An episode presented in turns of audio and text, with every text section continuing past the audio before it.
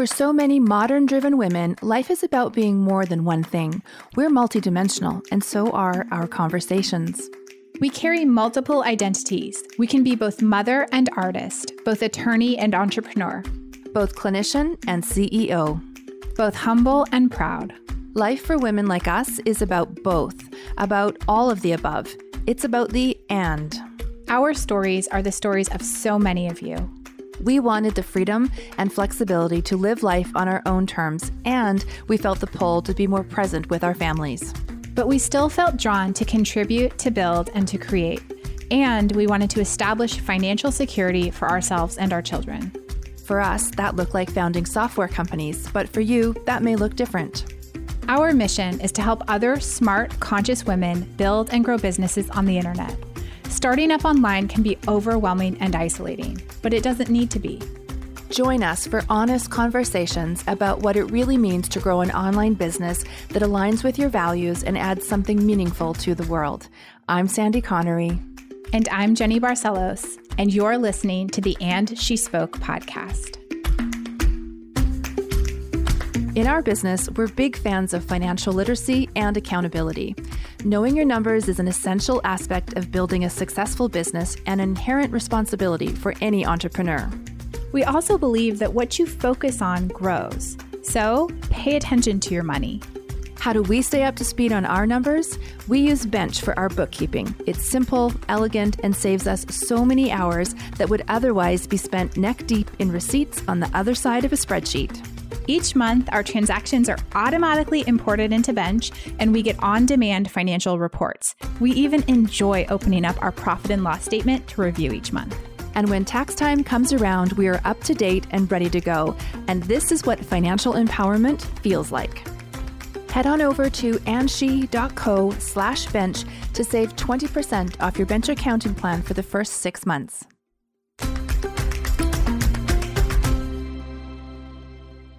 Welcome to the And She Spoke podcast. Today's guest is Nancy Giordano, who is a strategic futurist, global keynote speaker, corporate strategist, and gatherer with the drive to help enterprise organizations and visionary leaders transform to meet the escalating expectations ahead. Nancy is recognized as one of the world's top female futurists and is the co-founder of the Femme Futurist Society. She is concerned about applying an outdated industrial approach to an exponential 21st century world. She is launching her first book, Leadering, The Ways Visionary Leaders Play Bigger. Her book defines and encourages the caring, audacious mindset we need to build the safe, inclusive, and thriving future that we all want. So we had an amazing conversation with Nancy. As you can imagine, this is right up Jenny's alley. Let's listen now to Nancy Giordano. All right. Well, welcome, Nancy, to the show. We're thrilled to have you. Thank you. Me too. Hi, Nancy, and welcome. So, we were just chatting uh, before we got going, and I'm just going to let all the listeners know that this is probably more of a conversation between Jenny and Nancy because it's all going to be about vision and futurists, and it's just like not my thing. My brain just doesn't work that way. So, I'm going to start off with a super simple question for you. You describe yourself as a strategist futurist. Can you just tell me what that means, and how on earth do you become one of those? Well, I get that question often, actually, and I think it's just insatiable curiosity. It was the best way for me to be able to channel um, this this need I have to constantly learn and understand how things fit together and understand the context in which they are. And when you realize how fast things are changing, uh, you naturally become a futurist. In fairness, we will all be futurists, whether we want to be or not. And the joy of being a strategic futurist is that you can then help build it. It's not just coming at you. It's not just something that you have to react to. It's something that you can actively shape and build. And so I help organizations and teams and uh, institutions and industries think through the contribution that they want to make into the future. How do you get paid to do that? Well, again, I, you know, I start I start, started in advertising, and then I watched that career completely change as digitization came in and really shifted that industry quite dramatically. And then I got much more interested in brands and understanding how brands made choices in such a diverse landscape, and then realized that what we really care about is the values of a brand, right? We don't want them just to understand us; we want to understand them and the choices that they are making. And so I work with companies to um, become more value centric uh, prior to 2007. And then in 2007, the whole world changed technologically. 2008, we had a recession. 2009, everyone came back and tried to build with the old operating system, and it didn't work. And so, because I had a perspective on how things had shifted and was able to think uh, more um, Uh, I guess lateral way, right? I understood like demographic changes and technology changes and lifestyle changes. And just because again, I'm like weirdly curious, I was trying to figure out like what is happening and how do I make sense of it? And I was able to build these maps that helped other people make sense of it. So I was asked to do a lot of consulting work. And what we found is that many organizations were not able to absorb and respond to new information very easily. So I went back and said again, why? Like, what is getting in the way? Like, I can talk all about the things that are going to happen, but if you can't hear me or you don't believe me, then how do I get over that? And at some point, um, got frustrated enough to uh, decide maybe I don't need to keep saving all the old organizations. I want to go build the new ones. And so I helped uh, build an artificial intelligence company. I built, I started TEDx and ran a bunch of TEDx events. I built a conference on the seven most disruptive technologies and met the people who are literally building the future, you know, the technologists and the designers and the engineers and the entrepreneurs and scientists. And you're like, oh my God, we're so unprepared and so have just been really focused on that. And so because i have a perspective on that i get invited to share that a lot. And i was teasing a friend yesterday that i think i was born to have conversations on how i think the world should run. I seem to be very comfortable in that space. So nancy i'm curious what time scale are you referring to when you talk about being a futurist? Like are we talking two years into the future 20 years 200 years? Like where is your area of focus? Yes a really, really insightful question. And I would argue from today up to 50 years from now. We literally did a project with a client who asked us to think about the world 50 years from now. And we thought about how all this is going to change every single industry. So I have a perspective on what, you know, how healthcare is going to completely evolve over the next 50 years. But it really starts with how we believe in what we do today. So I'm very focused on our belief systems right now, our micro actions right now, in order because if you think about it, if you just change how you think and or you change how you behave just a teeniest little bit right now, it has a giant trajectory input when you head to the future. So uh, it's very connected across time. Yeah, I, I totally get that. So having I have a background in scenario planning and and future thinking in the environmental realm when I was starting upon my journey of understanding this way of thinking, I was really taken by the fact that, um, lo- at least from my own research, that a lot of this thinking was really originating in the military. Like that's where a lot of strategic future thinking was coming. And then it got adopted by really big businesses like oil companies and then has sort of filtered down to the rest of society. And my question for you is you you made a comment that you thought it wasn't the older institutions that should should be, I guess, uniquely doing no, this no, work. No, I know, right. No, I think what I said is I got frustrated trying to save all the old companies and save the old companies. build the new ones. Yeah, and yeah. then I kind of now come back full circle. Okay, so now right. do you do you see like where do you see this work? I guess that's the question being most impactful. Um, I really do think it is across all of it. I mean, I think that, you know, I, I, do still have a big heart for business and big business. I've always built part of big brands and big organizations and iconic know, institutions. I have, I want them to survive, but they have to shift and change because there is so much that is going to be transformative as these new technologies and cultural shifts happen that I, if you can't, like, I don't think every business on the planet or every institution should be saved. If you can't evolve, thing, you don't get to stick around. It was funny. I did a talk years ago for a really huge uh, retailer, one of the second largest retailers in the world, and I had a slide that said "brand survival is not guaranteed," and they all took a photo of that slide. and I thought that's the least insightful thing on this like entire talk I'm giving you. Like, is that really surprising to you? That's funny. Um, but the fact is, there isn't. You know, we are not um, destined to be here for another 50 or 100 years if we don't stay relevant. We're not here for another five or 10 years if we don't stay relevant. So I think any organization, we talk a lot about that our work is for visionary leaders who want to play bigger. And the way we finally decided that is because when people already are curious about the future, whether you're a CEO or C-suite person or someone with enough insight to say something is shifting and changing, and I want my organization to be more in touch with it, we're the perfect people for that because we can come and turn the lights on. Historically, um, that was a very small percentage of the business population. I would argue it's a, it's growing to become a very big portion of the business population. I just uh, resent a LinkedIn post from the chairman of Siemens and big shipping container Maersk talking about a paper he just wrote for Davos that we need to move from polarization to collaboration. That's exactly it. Right. So when you have the chairman of a 380,000 employment company or they you know have such a large team thinking that way, we're heading in the right direction. So now I have a lot more faith that I think that every organization has the capacity to move in this direction if they want to. And we need them. I mean, we, we want the whole constellation, right? I think business has a really important role in innovation and in um, commercializing ideas. Do you think that part of this is like the like when you say that the world is changing so fast, and I think that hasn't been the case historically for many, many years, right? It's just the last, I don't know, what, 10? The people that you work with must be so much more open to this work because they're seeing this like in real time, this changing, like even the things that are happening at Facebook. Um, some are and some aren't. I mean, there's definitely still an arc across this, you know, and uh, you know, for the scenario planners. Again, you have a more academic background around it, Jenny, than I do. But you know, there was a study that came out of USC School of Social Work many years ago that from a new idea being considered, conceived, and vetted for it to be fully accepted and adopted by the field was 17 years. And that's social work, right? That's our livelihood. That's like the most personal, most intimate thing that you would want innovation to be driven faster and to be able to distribute it more quickly. And so it just takes time for this. And so we still see an arc. And even the ones that are at the front end of what we would call the liminal gap, this big shift between the old way things happen and the new way things are happening, are still in constant evolution. It's not like you finally get to the other side and you're safe. It's it is really about building capacity for constant innovation and experimentation being able to sense and respond in real time.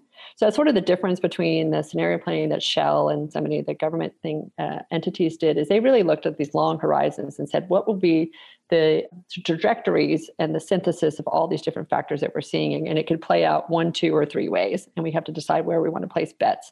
And for things like the future of work, and the future of working, that's a really important thing for us to be doing. We really, really need to be thinking about that in a much more expansive way. But I think on day to day, we just need to be thinking about it in less of like what what is our north star? What are we guided to?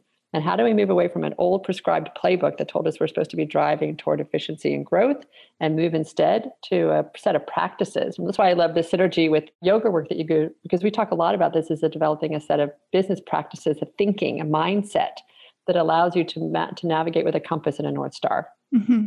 Yeah, I love I love that. That's such a helpful way to frame it because it's not about an end goal; it's about the process. And it gives you confidence, right? You if you if you know how to read a compass or use a compass, and you have the north star, then you aren't lost, right? And then you feel as though you can make it safely through any terrain that you are encountering. And I think it's that confidence that we need to reinstill in business leaders. So I have a question for you about the role of ethics like what role do, do ethicists play in these bigger companies and in teams of people that are, are working with futurists like yourself? Well, we hope that it's not just a role inside a company, right? We hope it's a it's a it's a fundamental capacity and practice inside every person. And so there's a, an, an ethicist contribution, but in the more fundamental way, we just talk about if you put humans at the center and you design for the well-being of humans, you make good decisions, right? If you're not putting humans at the center, um, you're putting either you know profitability at the center or you're putting growth at the center or you're putting a competitive spin on it then you don't make good decisions. And so what we really do is try and help remind people that we are all in a, you know on the planet together um, and that north star really matters. What is your purpose? Singularity university talks about a massive transformative purpose. And if you have that then you actually are really guided not just by courage but also by strong ethical and responsible behavior. And i feel really passionate about that as we move again into an era of artificial intelligence and so much data capture and an ability to know more about us than we know about ourselves. So we have to take that responsibility really seriously. Nancy, what role do you believe we have to future generations? This big shift that I talk about is from this mindset called leadership, which is a noun, uh, to this verb called leadering. And one of the really big fundamental parts of that, instead of thinking about short term growth, which is month over month or quarter after quarter, we really are thinking about this and creating sustainable value over long term. So that's not just over decades, that's actually over generations. It's really thinking about the legacy that we are, you know, preparing our kids for or also inviting them to be a part of now. Someone asked me yesterday what advice I would give to a 20 something and I'm like, did anybody see the inaugural poet you know, I want to ask her a whole bunch of questions. so I think that the reality is there's a lot more that we can learn with each other and help build together. And so I think that we need to get out of this mindset that we're building for the young and really empower them to be part of the design process of their future. So when you talk about that, when you when you are talking with CEOs or C-suite um, about these concepts, and you're like, we can't worry so much about product efficiency, we've got to think about legacy and long term and so on is their argument always back to you but i have to make money this year to pay my staff or to pay all the bills. Like i have to take that into consideration. Of course. And i, I mean i'm not naive enough to think that you know if we just are building for this you know utopian future that our children will be able to inherit, I really do think about it. But I just, the difference is that I believe that way of thinking allows you to be much more productive and much more successful in the short term. It's both. Well, it drives short term, right? Because I have that vision, I make the decisions today that will ensure that I stay relevant and ensure that I stay trustworthy, to ensure that I bring talent to me and I bring customers to me and I bring ecosystem partners to me. If I don't think that way, I don't have all the tools that I need to be able to be successful in the short term right? So with that vision, we are actually able to draw the resources that we need to be able to be productive right now. And do you have some advice for those that aren't Nestle or whatever playing on the international scale like for for clients like ours who are you know solopreneurs or small you know businesses is it a matter of like laying out the company's values and kind of leading their team based on the values as the north star like how do you advise a smaller company to adopt this kind of thinking? You know i have when i talk again about moving from a playbook to a compass here's my compass. It's two questions. What does the future need and expect of us? Like do we understand what the future needs and expects? Have we spent time exploring that and thinking about that and talking to others about that? And we can see the writing on the wall. And then the second is then have we reflected and contemplated what we're each in a unique position to create and contribute to that future. And that's really it. That's as an individual, that's as a team, that's as an organization, that's as an industry. I would argue increasingly it's as a society or as a nation, right? I just read a report about this, uh, a, a big strategic report about how Europe is trying to figure out how it plays in the international tech scene. So each of us, from wherever space we are, have a place that we can contribute and we can create toward the future that we want to build. So if we know again that um, you know inclusiveness, and for me, one of the so the things that I focus on are things like if we're heading into what I call a productivity revolution, where you have again solutions that are being advanced very quickly with artificial intelligence, with robotics, with bioengineering, all these kinds of things that we couldn't do before that we can do much faster, and more efficiently now. How do we distribute that productivity in a more equitable way? It's a huge question. We already have income inequality and wealth inequality. We're going to have um, certainly technological displacement, if not completely dislocation. How do we think about that? So I know the future needs and expects us to have some perspective on that. I see a booming mental health crisis right now, or I should say looming. I don't want to say booming, but unfortunately, a looming mental health crisis is going to get larger and larger, and particularly again with youth. I'm very focused on the future needs and expects us to take care of that now so it doesn't turn into a trauma based society. So I think a lot about what are the things that either frighten me or frustrate me that I can build a solution for and i'm very very focused on that and then i feel empowered right? I feel a sense of agency. I don't feel like i'm a victim to this world that's coming toward me. So i think just having people have that sense of um, responsibility like we all have a place to play in this no matter if we're you know a student um, or an artist or a solopreneur or you know the ceo of a big corporation. So i'm really curious about mentally how you divide what an individual can do on their own because we we work a lot with um, being agents of change and thinking about creating um, a space for change makers within our community and and space for ourselves to do that work. We're constantly gauging what do i have in my power to change and what can i start on my own or with my team versus where do the institutions and external changes need to happen. And so how uh, you know with, with someone like you who does this work at scale how how do you delineate between those things? And then where do you where do you put the things that are outside of an individual's capacity to change yeah, I probably don't see it from the same perspective that most people do because I don't see that boundary quite as clearly. Uh, what, what I talk a lot about is that we often come to these conversations as a professional, like how can I do my work better today? Yeah. But we're actually humans that are all going through this, and we're increasingly being uh, considered as members of society. Like that, that question is becoming more and more visible to us, and the boundaries between those are becoming much more porous. So a decision that I make at one level actually escalates or ripples through the other two. Uh, so again, who I am as a human, this idea of self-awareness is huge. Like we talk about one of the capacities for the future, the ability to be able to be challenged and be able to learn and to be able to work with people who are so different than we are is a really critical capacity. And it starts as like deeply in of me feeling a sense of self-worth. Right. So that work is very, very so if everybody just did that work, we'd already have a completely different society. So I don't think again that that work doesn't ripple out to the biggest possible you know impact that it can make. Because if you approach that no matter what your job is or your role is with that sense of wholeheartedness for lack of a more sophisticated business word uh, that i think it really it, it, you make decisions again every day about that right? There are there are tons of micro decisions that are made every day about how to invest time resources and money. And they come from an orientation of some sort or another that have forever ripple effects and so i guess again i, I don't really see so, so, yes i can be inside an organization i can get frustrated that we don't have you know we're not thinking about sustainability the way that i would like us to think about sustainability. But with my team i can make sure that we are using all the resources that we possibly can to think about that right? We worked again this actually is with nestle but when we were working with nestle and they would bring in these big snacks to every meeting and all the pre-cut fruit and all the da da da and we would eat a third of it and you know the rest of it was all going to get trashed. I'm like can we have whole fruit that gets brought into the meetings. If someone wants a banana, have a banana. If someone wants an apple, have an apple. But if we don't use it, then it gets, you know, reused in a way that doesn't all get dumped. I mean, it's like the simplest, tiniest little micro thing, but it helped them rethink what does sustainability look like on a day-to-day basis, right? So it's amazing the impact you can have just by questioning a, a current practice and saying, is there a way that we can do it better, depending again on what the lens is that we're looking at it through.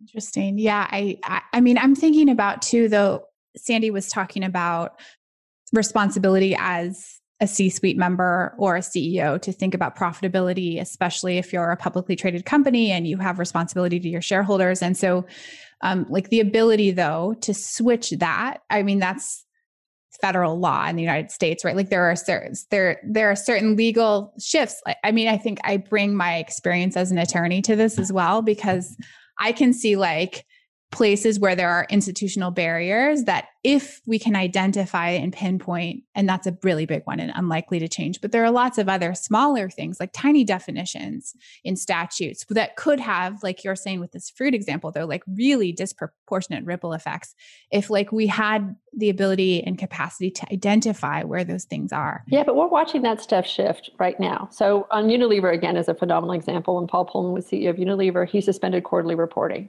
and said we're a long-term play, we're not a short-term play. That change is a big deal. Like if yeah, capital markets yeah, sure. driving this, we have an opportunity to actually um, work, you know, which should change the way that that's structured.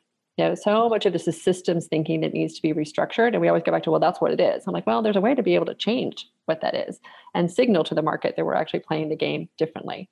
Right. So I, I and I also, again, I will say short term thinking is the one of the biggest killers to long term success so there's a study that we talk about in the book that I think Duke did that asked executives if they could make an investment in their business now that they know would have a short-term profitability hit, but long-term would position the business for success. 80% of the respondents said they would not do it. Mm-hmm. Think about that for long-term success. Like it just doesn't work. So again, so we have systems that incentivize CEOs to make very short-term decisions because it impacts their bottom line right? The equity that they get in the company, and they're only going to be around for two years, and they're going to make short term decisions. So we have to really look at the really big systems. Yeah. Somebody asked me about political change, and I'm like, you know, I would start with like campaign finance reform. It's like how money flows is a really big part of how these systems are distorted. And so, how do we fix those things? So, yeah, can I say that I'm, you know, right now I'm responsible for campaign finance reform? No. But I will say I'm also championing technologies that will put pressure on these kinds of old systems so that somehow they will have to change and they will break. So, I can, from my own, and that's where the power of entrepreneurs are.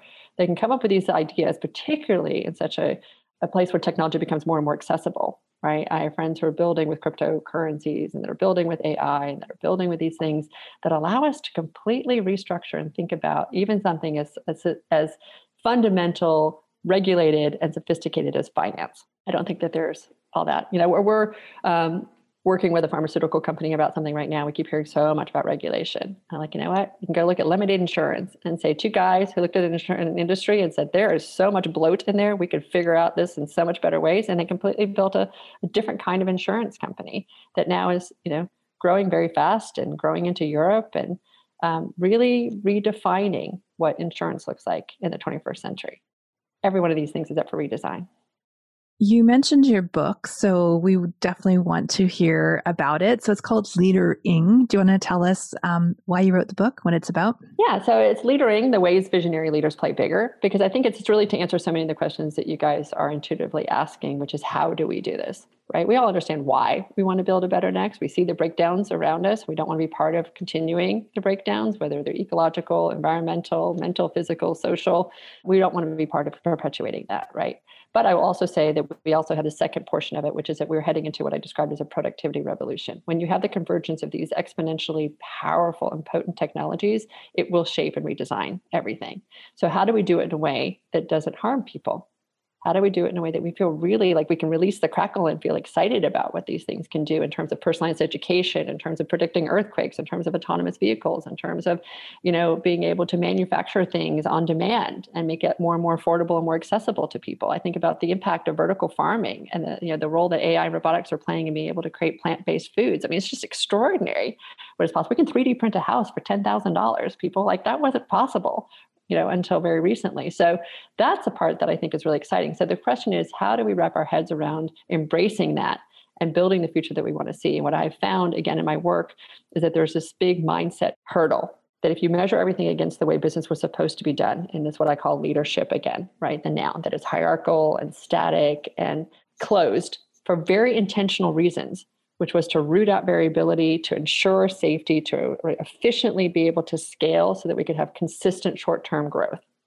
It's 100% what it was built to do. And it did it very effectively in the 20th century until we hit all these, you know, uh, both breakdowns and we hit an environment where we need to be in constant innovation experimentation. That model does not hold up.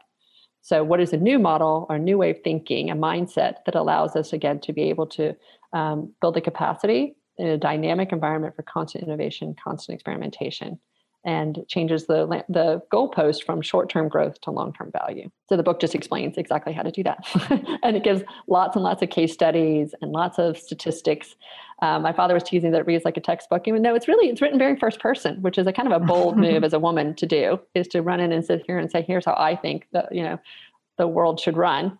Um, but I've just seen a lot of examples. I've been very, very, very fortunate to be around a lot of people who have been trying to navigate change. And I've seen the ones who've done it successfully and the ones who've gotten in their own way. And so I'm just trying to, to um, close that gap because I think it's very frustrating when you've got a bunch of potential that's not being utilized what this is making me think about is like I love your reference and uh, to mindset and like how we are thinking. It's as if, and and even more so for for women, I believe that we have been programmed. It's like open source core code. Someone has been in there like, you shall be a good girl. You shall do things this way. Businesses are this way. Leadership means this this work that you're doing is like we need to bring every single subconscious thought that we think this is the way it is has been and has to be and like like do we want it? Do we want to think like that? Is there a better way?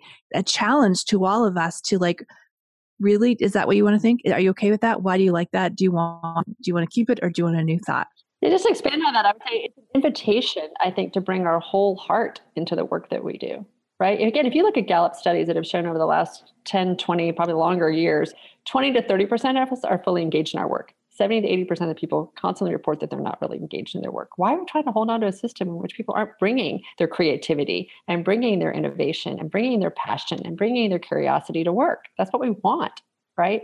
So it's an invitation to really release that and make that possible. And so one of the things I talk about is we're moving from a, an orientation toward uh, from winning to an orientation of caring right? If I can take all of these resources and I can store them in a way in which I really take good care of people, isn't that the most motivating work we could possibly do?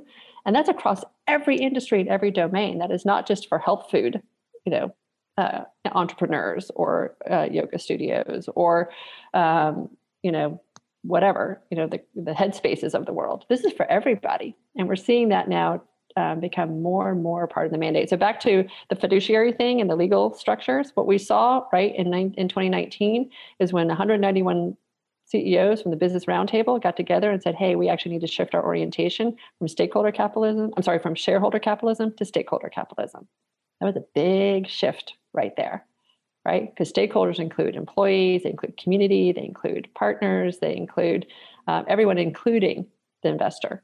So what we're seeing is, I think, the shift to looking at how we take better care and hold each other better. That's a huge invitation. To me, it's really exciting. What would you say, Nancy, to someone who says, okay, that's wonderful, but this is maybe too little, too late? What is your response to that? Well, all we've got is today, right? We can't go back and fix yesterday as much as we would like to. So I do believe uh, that there's still plenty of of power left. I mean, again, if I believe that we're only 1% into what this future could look like, I think we got a long way to go and um, an extraordinary moment. I think the climate stability issue is a very, very a big question, right? And that's why I call it climate stability. It's my way of, of feeling more confident about it. When I call it that climate threat, I get, you know, completely overwhelmed. And certainly if you talk to anyone under 25, this is the biggest issue that they're uh, absolutely petrified about and that we need to get our act together on. I guess for some reason there's enough of optimism in me to figure at some point we're going to wake up. And I do think technology is going to come and help save us. We're seeing uh, the huge advances in renewable energy. We're seeing the, you know the sort of peak oil and peak fossil because we now have batteries that are able to store the energy better. The costs are coming down. Like we're starting to think to make moves. The biggest threat we have is incumbent industries that are afraid to grow and are afraid to evolve. So if we can get incumbent industries to understand it's actually in their best interest to move in this direction, the same way we saw meat processors start to embrace plant-based proteins, that's the shift that needs to happen. Is that we help incumbent industries figure out that they can win and by by caring in this new world, right? They can be part of the solutions instead of holding on to the practices that have kept us in such dire straits. Yeah, I think some people are going to have to die off before we have a total shift. And that might but, be. I mean, you know, but that, yeah, that, I like mean, that's where that maybe the one percent comes in and really makes sense, right? Like at some point. But but what we're seeing is even with some of the oldest and some of the most staunch um, entrenched players, uh, they actually also have children and grandchildren.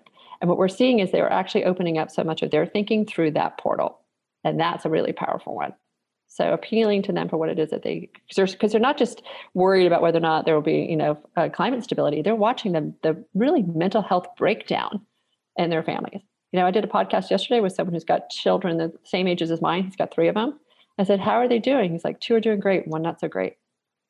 Right? And that was what we hear almost after every single one of my conversations. People come up to me. I did a, a session on Saturday with my 20 year old son for a bunch of students in Costa Rica, middle and high school students, because one of the mothers came up to me after a big corporate keynote talk I gave to Clorox and said that her son, her 14 year old, is questioning why he should live.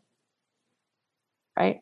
Guys, we had a giant breakdown when that's what's happening right now. So the narrative just needs to be more positive. The narrative needs to be that we actually have this tremendous opportunity to build the future that we want to build, and that everyone has a role and an obligation and, and a space in it. Right? Even if you just want to open a shoe store. Like one of the things I'm also really careful about is not to tell kids that they've got to save the planet from all the problems that we've created. Right? If you want to open a shoe store, like open a shoe store. But think about what the materials are, the supply chain, how you're paying people, how you're distributing it, right? These are all thoughtful choices that you'll make even when you just own a shoe store.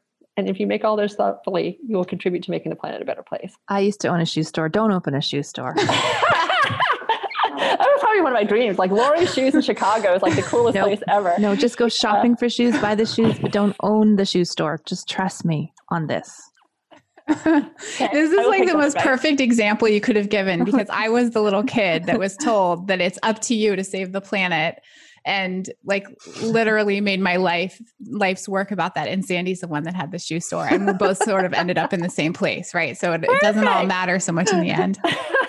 but I think both of them, I think that that's why you guys are the powerful team that you are, though, right? It is that shared orientation. There is a pragmatism. There is a real worldness. There is, I, I just want to go and like put my passion into action. If my passion is shoes, that, that rocks. But how do I do it in a way that's really thoughtful? Because I think we put too much pressure on youth. Um, I was in an audience when my 24 year old son uh, was 14. So 10 years ago, we went to a TEDx youth event. And literally every single speaker spoke to the kids as in, you will save the world from poverty, and you will save the world from climate change, and you will save it from water, and you will save it from whatever. I thought, holy crap. Like, what if I just want to invent a video game? You know? And so i feel like that's not fair to put that kind of pressure on them. But i do think they want all of us to be thinking about these considerations with the businesses and the resources that we have so that we can all work together to solve these problems regardless of what industry we are in and what passion our uh, is uh, the way our passion is expressed uniquely right? We want each person to bring their own thing to it.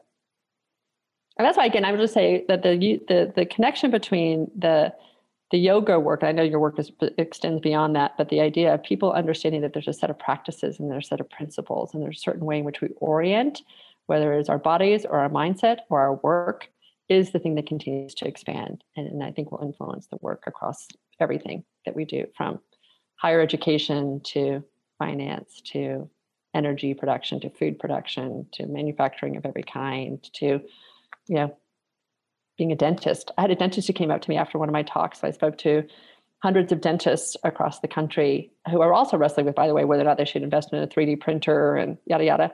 Um, and one of them tells me he has uh, he's been practicing mindfulness for decades, and he has a mindfulness practice with the eight people in his practice. Four of them are really into it, four of them not so sure. But every day he has a meeting in the morning and a meeting in the afternoon in which they circle up and talk about the clients that are going to come in that day and how they're going to hold them. And I thought, damn, even a dentist, like rock on mm-hmm. with how you do your work. Yeah, you know, for sure. I, I think there's that's the beauty of having underrepresented people to coming into industries where they historically have been absent because it brings the kind of creative energy and different ways of thinking in, into those spaces and really can start to shift the way people live and work. So that's that's as a great example. As, yes, and so I would say yes with the caveat that we also make room for dissent. Mm-hmm. Because when we just bring diverse folks together, but we expect them to still think mm-hmm. similarly, we've actually um, really choked the power mm-hmm. of what that diversity does. Yeah. So, sure. and the only way to be able to be in an environment where we're able to challenge each other's opinions is I go back to the work is very internal. And we know that if someone challenges us, it doesn't mean that I don't know my shit. And it doesn't mean that I, you know, um, have been doing it wrong all this time. And it doesn't, it just means that I'm open to another point of view. And together we can triangulate to the right place to go. But it's amazing how many people resist um, a, a, diverse point of view because they feel as though somehow it calls them out. Mm-hmm. Or it's a threat. It's just, it's threatening. Yeah, for sure. Well, Nancy, thank you so much. This has been amazing. We ask every one of our guests to share a joy and a hustle. So, something that's bringing you joy in your life right now that you'd love to share, and a tool that can help our listeners hustle in their careers or their business. Um, yeah, the joy thing is just so broad. I was talking about with my daughter. She's like, you should say your daughter. I was like, okay, I will stay my kids. You know, I really, really do love my kids. Um, but I also say, for me personally, I think that you asked a really a great question earlier on, which is how do I hold all this? Right? There's a lot that's going on, and um, I have built a ritual certainly during the pandemic about the sunset. Uh, the sunset and I have become pretty tightly wound, and I have like I literally schedule time like that's a half an hour, which I don't want to be bothered by anybody um, or don't make you know I schedule it. But it's um you know a place of gratitude where you still spend time thinking about all the people that you, well you, I, I, first is gratitude of all the things that are working well. Uh, it's a lot of love just as the sun starts to hit that horizon of all the people that I love. But then just as it goes over the edge, I ask the sun to take with me whatever it is that I'm holding that's negative. So if that day it's fear, take the fear over the horizon. If that day it's overwhelm, take it over the horizon.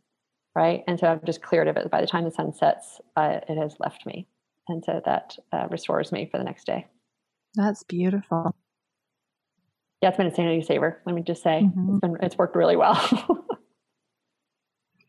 and your hustle? Uh, yeah, my hustle is just, I'm just a constant learner. I just literally take time to read every freaking thing. And so I think that really investing in your own curiosity is a really important part, whether your employer helps you do that or not. i have been really going out there talking to a lot about to companies about how we ensure that we build systems that invest uh, in people's curiosity. Uh, but if there's one book that you want to read other than mine, which will be out on Valentine's Day, which is a Valentine to the visionary and all of us, uh, it's called The Future is Faster Than You Think by Peter Diamandis and Steven Kotler about these technologies that are emerging and how they will change every industry. Like invest in learning so it doesn't feel so scary. Mm-hmm. That's great. Thank you so much for sharing those. Cool. Well, so where you. can they get your book when it's out? They can is there are you pre-selling it? I'm not pre-selling it. We're going to do the big old like everybody let's all descend on Amazon the same darn day. Um, and so it does come out February 14th intentionally, right? Um, we were laughing that we're it was going to come out earlier and was going like I am not a February 9th Tuesday kind of girl. I am like a Sunday February 14th kind of girl. that's right. Um, I don't care. I think this goes back to, but that's not how business is done. I'm like, I don't really care if that's how business is done. Like, I just think that that's the day that I want everyone's, you know, heart and minds oriented toward the fact that we can um, all be visionaries. That this is not the work of just a few people on the planet. This is all of ours. Uh, and so it'll be available February 14th on Amazon um, in whatever form you want it. I haven't recorded the audiobook yet, but it'll you know be an ebook and soft cover and hardcover. And uh, and we really do want to um, extend the conversation. You know, if you go to leadering.us, uh, we'll hopefully be adding more and more content. I'm going to start doing interviews with some of the people who really exhibit so many of the behaviors and, and uh, practices that are in the book, and uh, we can hopefully grow the conversation. Um, yeah, that's awesome. Well, congratulations on the book and thank you so much for the time you spent today. It's been really great and insightful conversation. So thank you, Nancy. I appreciate it so, so very much. And I will say for all those who have that kind of work inside, them, it's taken me 10 years to write this book.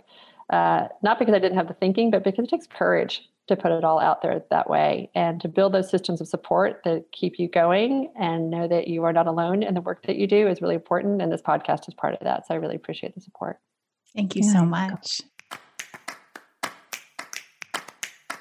Ready to go from, I really want to build an online business but don't know where to start, to, wow, I've just sold my first digital product. That's exactly what we're going to help you do during our free Become an Online Teacher course. We've created a simple five day email based course to teach you everything you need to get started as an online teacher.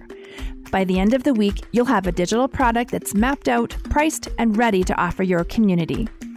Head over to soulful.mba slash teacher to sign up. It's totally free.